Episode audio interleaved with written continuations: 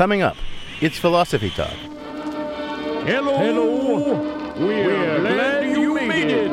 Welcome, Welcome to, to the future. We constantly form expectations about the future.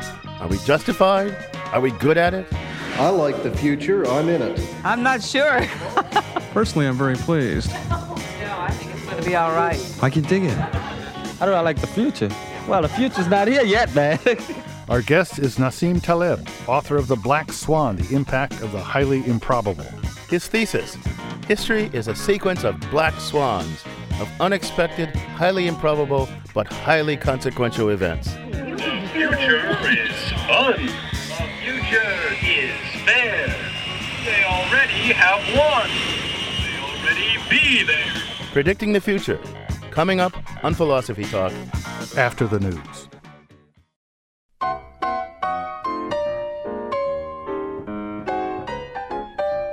Welcome to Philosophy Talk, the program that questions everything except your intelligence. I'm John Perry. And I'm Ken Taylor. We're coming to you from the studios of KALW in San Francisco. Continuing conversations that began at Philosopher's Corner on the Stanford campus. Today, Predicting the Future with Nassim Taleb, author of the best selling and controversial book, The Black Swan.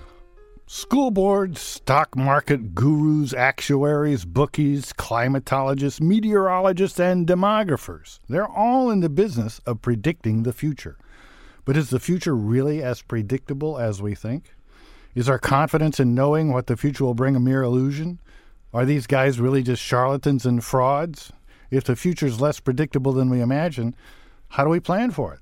We'll tackle these questions in three parts. We'll begin by following the lead of the great philosopher David Hume and cast a skeptical eye on our ability to predict the future. Hume said, Believing that the future will be like the past isn't grounded in either experience or reason. Maybe Hume was right. In part two, we'll take up Nassim Taleb's idea that the future is shaped by a sequence of black swans. That is, a sequence of highly improbable but highly consequential events that forever alter the course of things. We'll ask him why it's important that we're now living in what he calls the land of extremistan although we evolved in what he calls the land of mediocristan. Finally, we'll take up the practical question of how we're supposed to go about living in extremistan, a world governed more by chance and randomness than uh, many of us are prepared to admit. But, Ken, let's start by getting straight about your reasons for skepticism about our ability to predict the future. After all, we seem to be pretty good at it. I bet you're confident that the sun will rise tomorrow. I bet you have plans for after the show. Yeah, I'm going to go and uh, coach uh, my son's baseball game after the show. Yeah, and I bet you think that your son will, in the future, as he has in the past, obey your every word.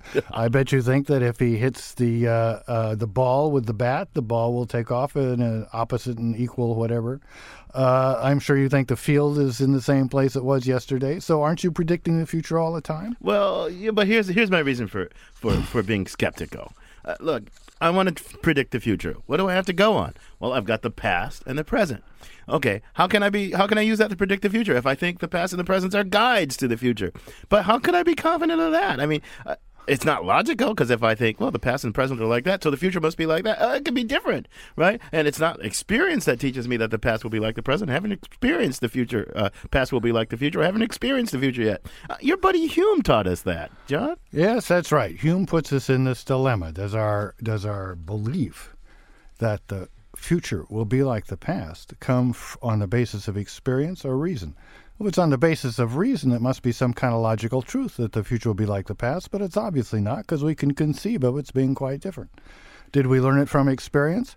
Well, we have experienced many past pasts and many past futures, and the past futures have by and large been like the past past. So can't we by induction assume that future futures will be like future past?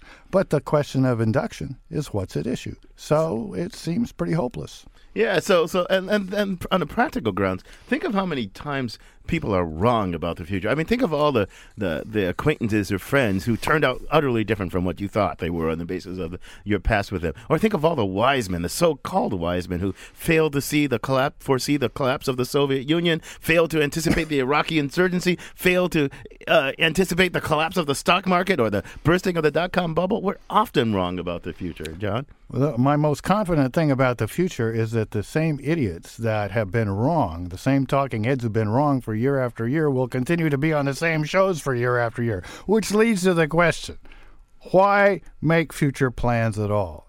But there are people that are experts at this who make their living by trying to give us a picture of the very distant future. Our roving philosophical reporter, Zoe Corneli, went out and talked to someone involved in some very long term planning.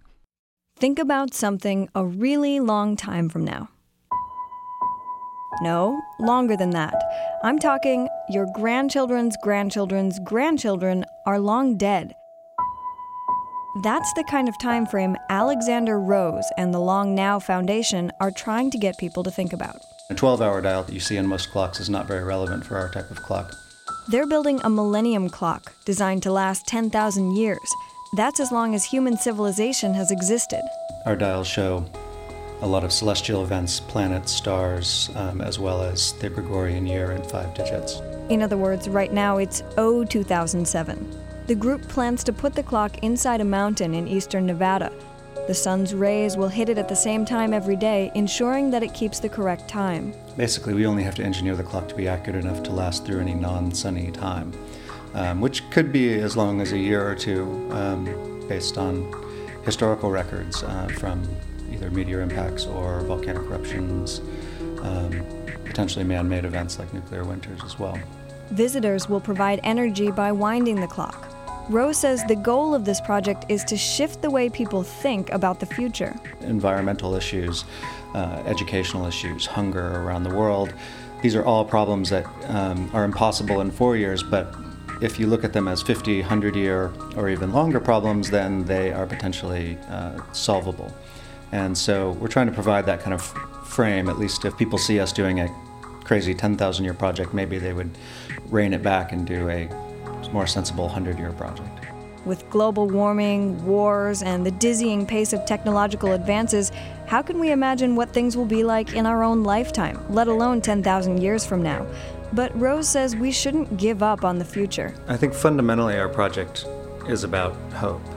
We will be here. It's it's likely we will be here in the next 10,000 years. So what are the choices that we make now that make that make that next 10,000 years uh, a better one instead of a worse one.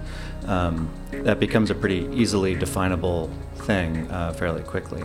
Things like cutting down an old growth redwood forest very obviously cannot be replaced on the commercial scale that it's being harvested at. So therefore, you know, that's a choice that's taking something away from a future. It starts to change your perspective in that way. While the Millennium Clock is ostensibly about the future, Rose says it doesn't really matter whether it actually lasts 10,000 years. It's a piece of theater in a sense, but um, at the same time, it's you know it's an extremely real effort. We're not kidding around. We're still very much building it, and what it does to the present generations, um, I think, is more valuable whether or not they see it. If they just know that it exists and it becomes a meme that they can work with, that's the real value.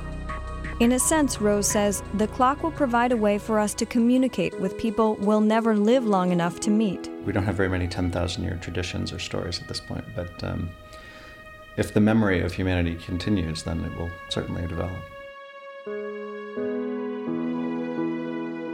For Philosophy Talk, I'm Zoe Corneli. You can listen to the rest of this episode by purchasing it on iTunes Music or for unlimited listening, subscribe to our archive at philosophytalk.org.